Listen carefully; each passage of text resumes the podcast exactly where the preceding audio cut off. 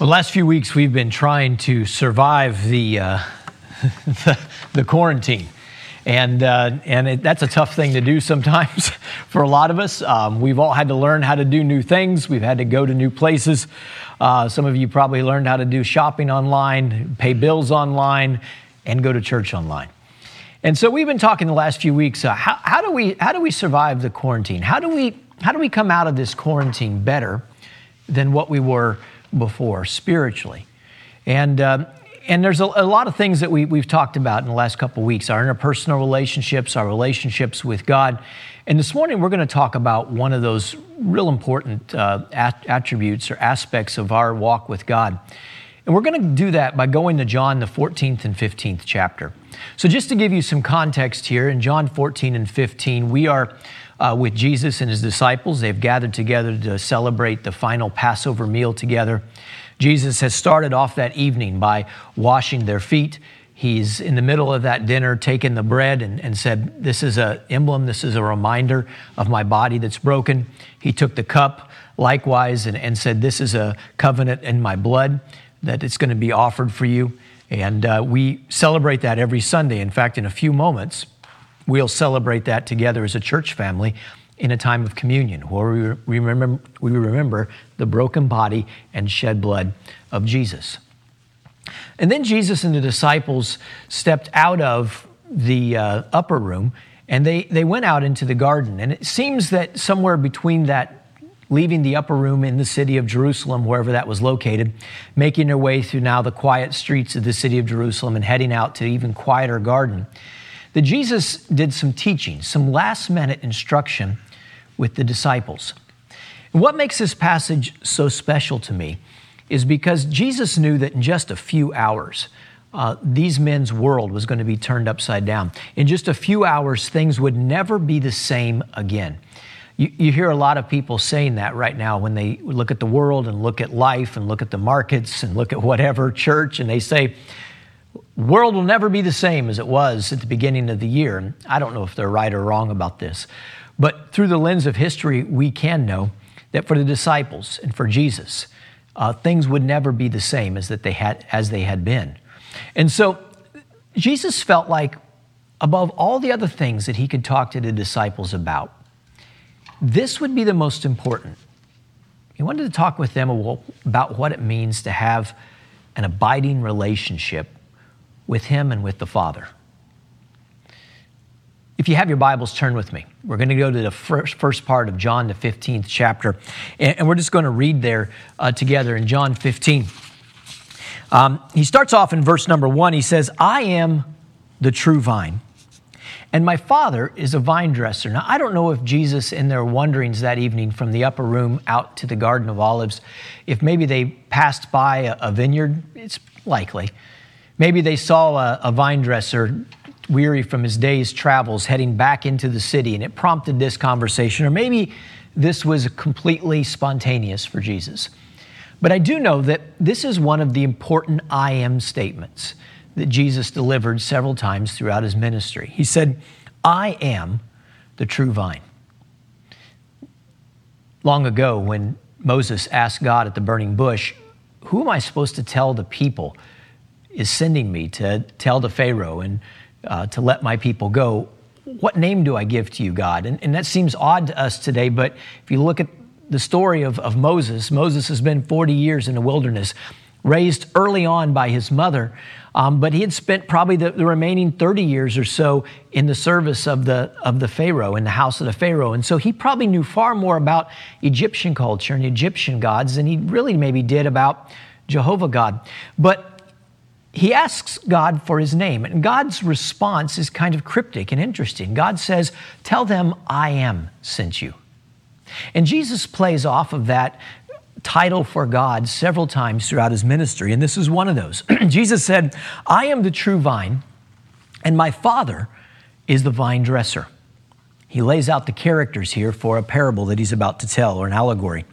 "Every branch in me that does not bear fruit, he takes away, and every branch that does bear fruit, he prunes so that it may bear more fruit." And here we are in verses 4, 5, and 6. He says, "Abide in me, and I in you. As a branch cannot bear fruit by itself unless it abides in the vine, neither can you unless you abide in me. I am the vine, you are the branches. Jesus is repeating something here, so let's pay attention to that, let's catch that today. I am the vine, you are the branches. Whoever abides in me and I am in, it is he that bears much fruit. Apart from me, you can do nothing. We're going to break this little passage down today in our time together because in it is so much important information for us. A lot of us have felt in the last few weeks the strain of not having the opportunity to be together with the church family. And there's so much constructive, so many constructive things that happens in that fellowship time that happens throughout Sunday morning, Sunday night, Wednesday night, small group times throughout the week. And for the most part, none of that's really operated as usual. We've been blessed to have small groups online meeting through Zoom and prayer breakfasts that we're doing the same with. But it's still not the same. There's that pause of technology right there. There's not that opportunity to maybe share and to put an arm around somebody that we're used to. But that doesn't mean that in this time, we don't have an opportunity to still have as good or even greater a relationship with our Heavenly Father. And Jesus gives us here some information that I think is so important for all of us because, guys, if we don't grasp this, we might be working our whole life and never really produce what it is that God wants us to produce. And so let's just talk about three things, really, that Jesus said are important for us to observe when we're thinking about this relationship between us and Jesus, we the branches, and he being the vine. His Father being that person that prunes or is the vine dresser. The first thing is that Jesus reminded us that we are and have to be connected to the vine. Abiding in Jesus means above all else that we have a life-giving connection to Jesus. So often we kind of just overlook that.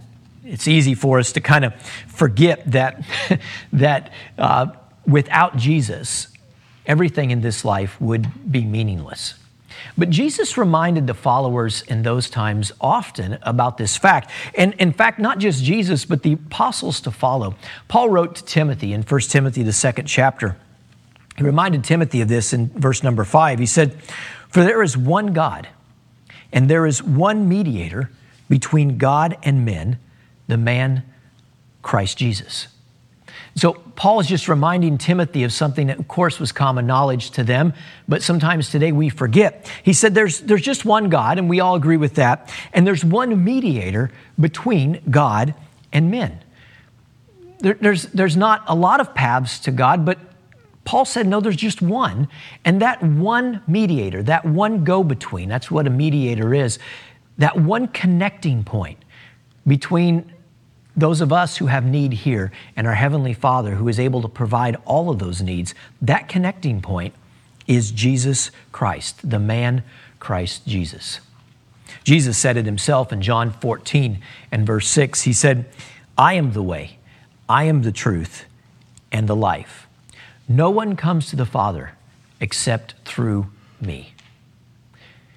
Jesus is reminding the disciples in this very pivotal moment that their relationship with him, while it is going to be challenged in the next few hours, and certainly as we look at that story unfold in the latter parts of the book of John and other epistles, we recognize that they were all scattered, and eventually Jesus would have to gather them back together again. Some of them would lose their faith and their conviction in that time of fear and struggle.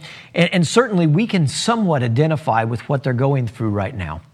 But what Jesus was reminding the apostles of is something that's important for us to be reminded of as well. Our connection with Jesus is absolutely essential. And Jesus is that connection that we have to the Father. The Bible talks about this in quite a few places. I just want to share one more. Galatians, the third chapter. Paul kind of builds on that allegory, if you will. And he says, "For as many of you as were baptized into Christ have put on Christ." Paul talks about this same kind of relationship that we have with Jesus, but in slightly different terms right here. Jesus said, I'm a vine and you are the branches. And we've got to abide together. We've got to stay together. Paul reminded us that Jesus is that go-between, the mediator between God and us. And Jesus himself said, I am the way, the truth, and the life. But Paul builds on this slightly differently when he says in Galatians 3 that when we're baptized into Christ, we've done something very special. We've put on Christ. I don't know about you, but when I hear the words put on, I automatically think of clothes, right? We put on clothes. And if you think about it, we have a pretty intimate and special relationship with our clothes. Now, some of you might be like me and you're not all that excited about clothes and you don't like to spend money on clothes, but whenever the mall opens again, you go to the mall and even if you don't like to browse for clothes, you walk through the mall and you will find out that people pay serious money for clothes, right? I got a pair of jeans a while ago and tried them on and liked them and bought them, took them home. Someone told me later, that was like $85 or $90 pair of jeans. I would never spend that much money for jeans, right? But we have a real kind of intimate or personal relationship with clothes. We put them right on our person, and also we define ourselves a lot by the clothing we wear, don't we? A lot of people will put something on and they'll say something like, "Well, that's just not me," or "Nah, that doesn't look good on me." And what they mean is that this particular kind of clothes, it's not building the image that I have for myself. And you think about that in a moment in the terms that Paul used it in Galatians. And it makes the relationship we have with Jesus so much bigger than what we sometimes give it credit for. Paul's saying, look, when we're baptized into Christ, we put on Christ. We put him right within us. In fact, when Peter talks about the first gospel message, he says that we repent and be baptized, every one of you, for the forgiveness of your sins. And you might remember what he follows that with. And you will receive the gift of the Holy Spirit. God's Spirit moving within our lives, within our hearts. You can't get any closer than that. But also, just like our clothes somewhat define our image, Jesus Christ should also be defining our image. And sometimes this is where our relationship with Jesus gets kind of strange because we kind of look at Jesus like our Sunday clothes. I don't know if you grew up like that, but I grew up, we had Sunday clothes, right? You put on your Sunday clothes and you wore a shirt and tie, but the rest of the week, I wouldn't touch a shirt and tie, right? Some of you have to do that every day for work, and I get that. But that for me was the things that I wore to church. And some of us look at Jesus like that, like Jesus is something that we put on before we go to church. But then when we get off from church, we take Jesus off, we hang him up, and we don't want him to get soiled there, so we put him in the closet to bring out for the next occasion. And maybe we'll bring him to a wedding or a funeral on occasion. But Jesus is not content with that kind of relationship. Jesus said, I want to abide with you. I want to live with you. I want to be always present with you. I want to be the thing that you put on when you get up in the morning and the last thing that you take off when you go to bed at night. I want to define your character. I want to define your image. For some of us, sometimes that's a little much. Like, well, man, Jesus, you're asking me a lot. But that's exactly what Jesus means when he says, abide in me and I in you. The second thing we notice about that abiding relationship we have with God and with Jesus is that we are dependent. Notice what Jesus said there. He says that you cannot produce fruit without me. Nothing is going to happen if you don't have me. A branch can't live without the rest of the vine. In fact, this morning I went out and grabbed the branch off my lemon tree, I brought it because well, this branch up until this morning when I brought it in, this branch was highly productive. I don't know if you can see there at home, but maybe if I rotate it back, this is full of lemons. My lemon tree is just absolutely loaded full of lemons.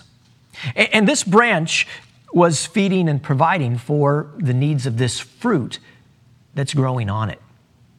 But I've done something to this branch, haven't I? I whipped out my pocket knife and I sawed off the end of it and I brought it to share with you today.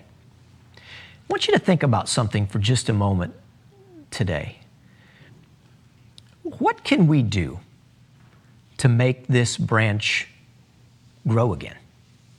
You and I both know that that this branch, as it is right here, even though the leaves look green, even though fruit is still hanging on the bottom of the branches, you and I both know that in the fall, when the rest of its cousin branches are heavy laden with bright yellow or lemons, that this branch will be forgotten. It'll be burned up in the trash pile or at the bottom of my compost bin, because without the source of the root, this branch won't live much longer. In fact, if I were to take this and just lay it in the front seat of my truck on the way home today, by this evening, it's going to be wilted. The fruit will fall from it, shrivel up and dry. You know what? Sometimes we look at our spiritual walk with God and we try to will it to do certain things. Do you think today that if we all worked together, that we could make this branch alive again? Do you think if maybe we had a worship service and worshiped for this branch, that we could somehow bring it back to life? No, it has been cut from the root. And unless we do something extraordinary to it, it will die. A few weeks ago, I was out in my garden. I brought another branch today. It's show and tell this morning, right? I was out in my garden and a tomato had broken. And so I grabbed it and I threw it into a glass of water, hoping I could get it to root. And it was doing well. It was like perking up and everything was wonderful with it. And then the other day I walked past and I noticed that it was wilting and it was dying. So I grabbed it and pulled it out of the glass, and I noticed something. I noticed that even though this tomato is no longer connected to the root, it's trying to set on fruit.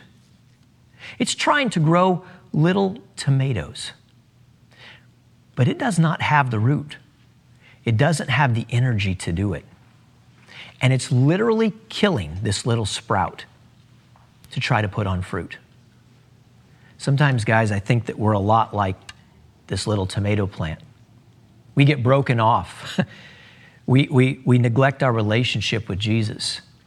But we still try to grow that fruit. We still try to push forward. And we feel the strain. We feel the burden. We feel the effort because we don't have the strength to do it. This little plant, if I'm going to save it, I'm going to have to take it. I'm going to have to pull off these little tomatoes.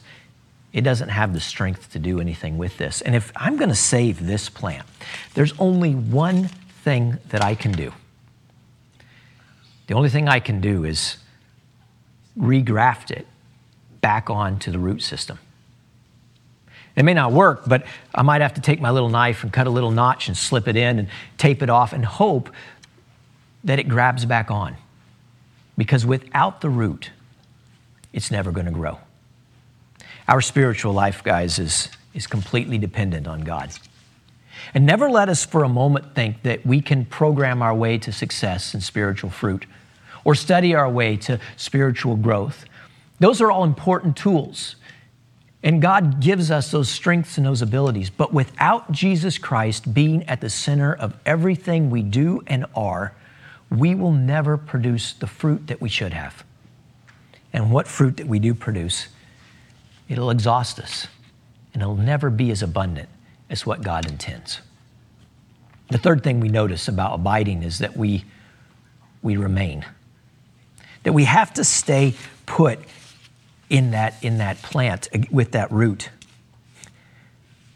John, the 8th chapter, verses 31 and 32 is another passage where Jesus talks about what it means to abide. And he says, if you abide in my word, you are truly my disciples, and you will know the truth, and the truth will set you free.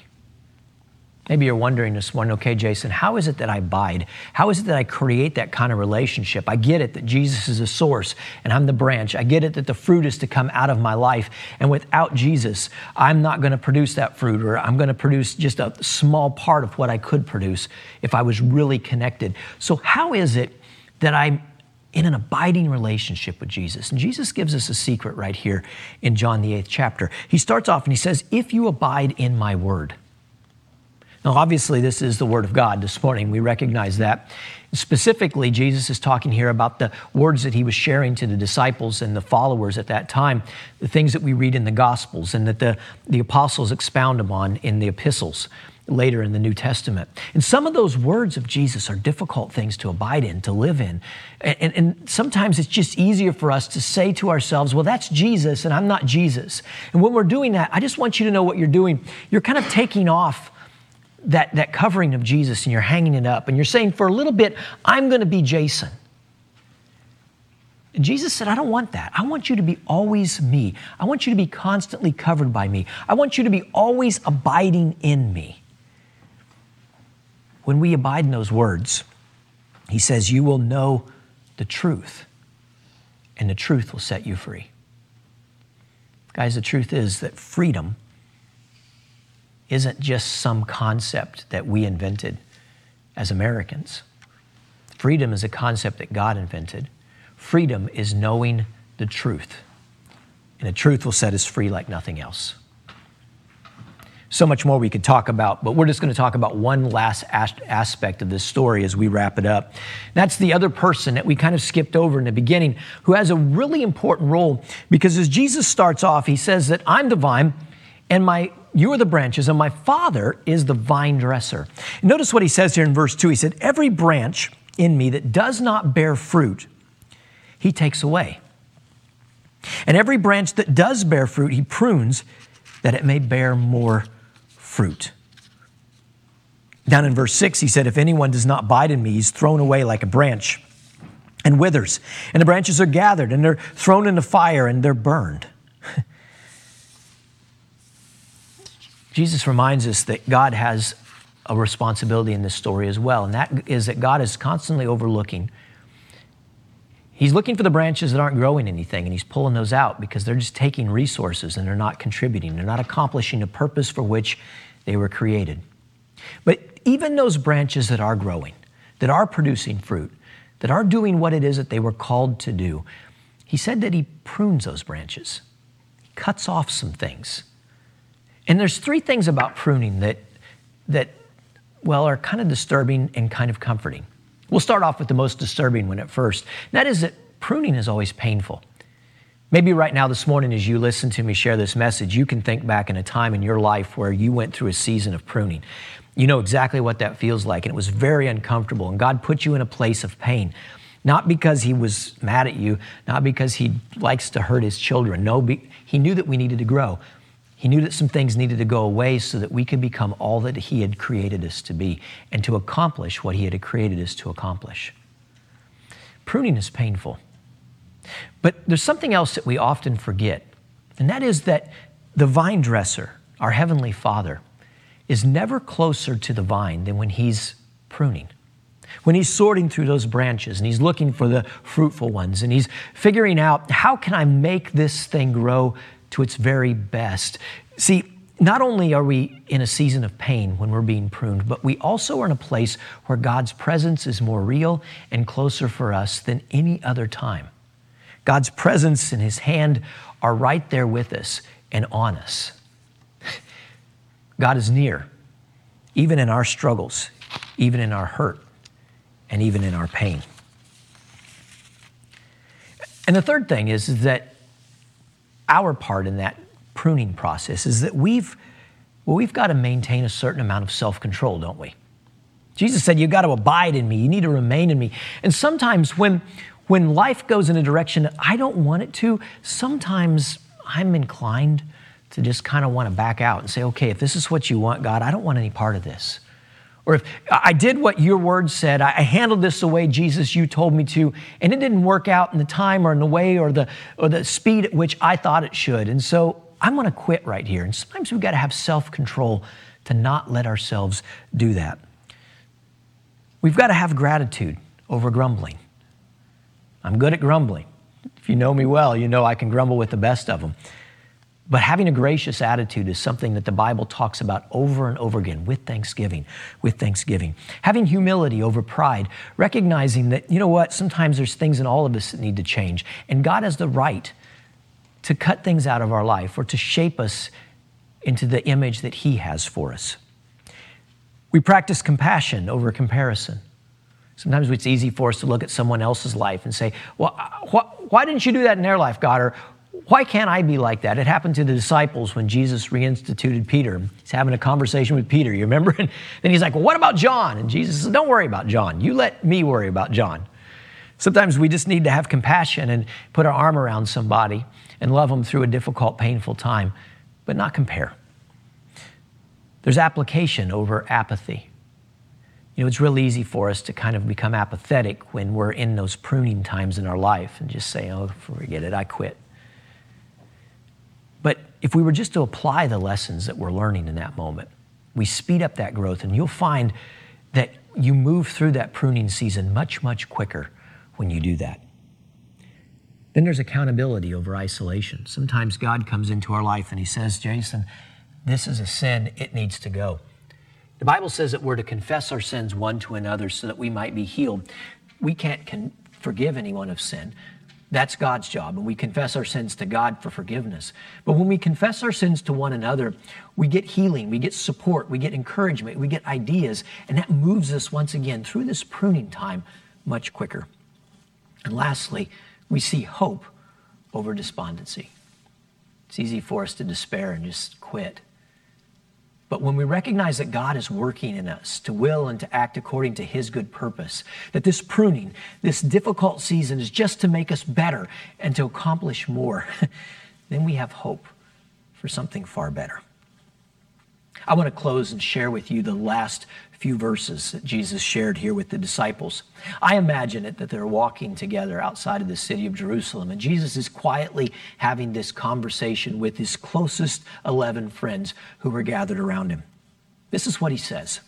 He said, if you abide in me, and my words abide in you, ask whatever you wish, and it will be done for you.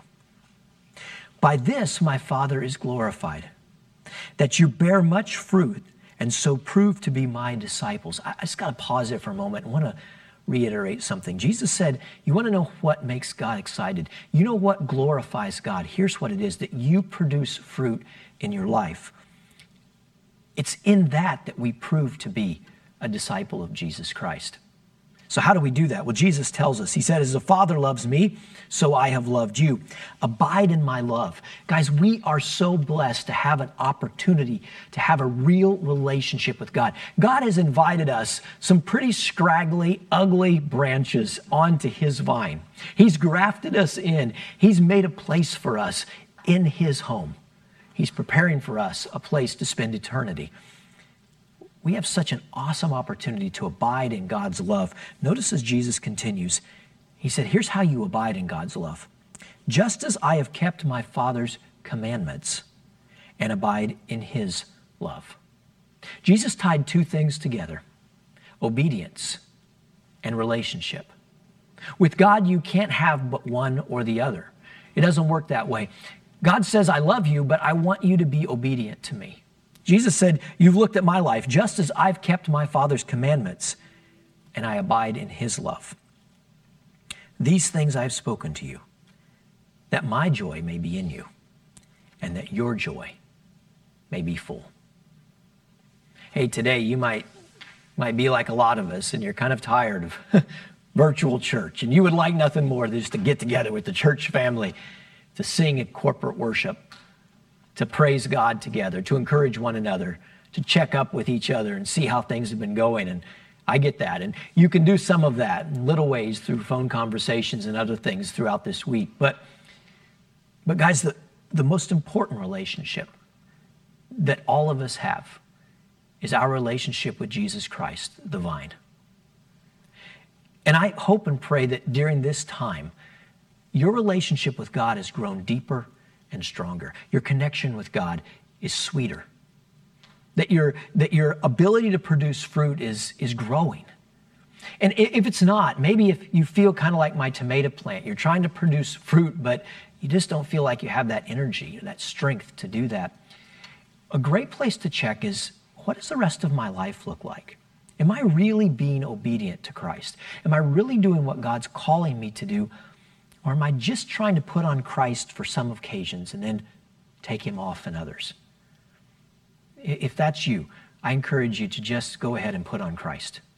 Throw away your old self. Jesus said, if anyone would come after me, he must deny himself, take up his cross daily and follow me. It's a daily struggle, but it's a daily struggle that is absolutely essential if we want to be those fruitful branches that God has called us to be. Guys, we are so blessed that long before we were born, long before anything in this life, that we knew anything in this life, God knew who we were. God knew that someday we would be born into the world, that we would fail, that we would sin, and we would be separated from him. And while we were still strangers and enemies and sinners, Christ came and he died for us. And this morning, we're going to celebrate the Lord's Supper together as a family scattered around the United States, scattered around Acadiana. And it's not the same as a normal church service where you're sitting next to your family members or next to your spiritual family and you're able to pass those emblems. But those emblems remind us of the very same truth. The body of Jesus was broken for us. The blood of Jesus was shed for us. And today Brody is going to come and he's going to kind of prepare our hearts to commune with God, commune with one another, and to remember what it is that Jesus did for us on the cross.